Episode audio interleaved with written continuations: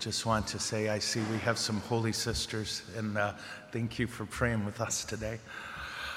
Uh, this morning I read a wonderful reflection on this gospel, and it changed the whole uh, homily. Uh, and uh, I've always focused on a lot of different things in this reading, but my particular favorites were uh, Peter's response, right? He saw the glory of God, and so he just fell at his knees and said, I- I'm a sinful man.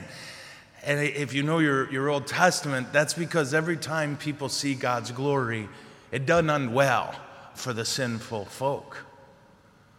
Uh, Peter gets what's going on here. And it always blew me away that Jesus didn't even address his sinfulness, uh, but said, Follow me. That always, yay, yeah? But today, the reflection I read pointed out the line do not be afraid. Man, I was just at confession Monday. I had sinned, I think, Saturday. Um, you know, I'm up to one now. Uh, it's self deception. Uh, but I was at confession, and the priest said to me, uh, Fear gets in the way of so much that we do. Be it fear about you know finances or dear God insurance or uh, fears about my own sinfulness.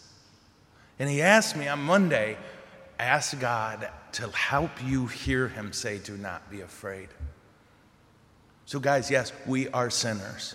If there's something we are good at, that's it. And Jesus' answer to that is to tell us, Do not be afraid because he has conquered our sin.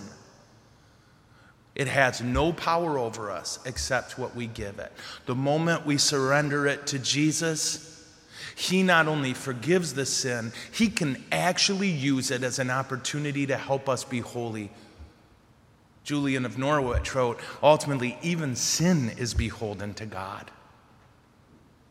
So today, I invite us to rejoice. I invite us to rejoice because we have a God who loves us and for whom conquering and forgiving our sins is easy. Do not be afraid. God writes straight with crooked lines. Do not be afraid. He can heal our wounds and the wounds we've inflicted. Do not be afraid.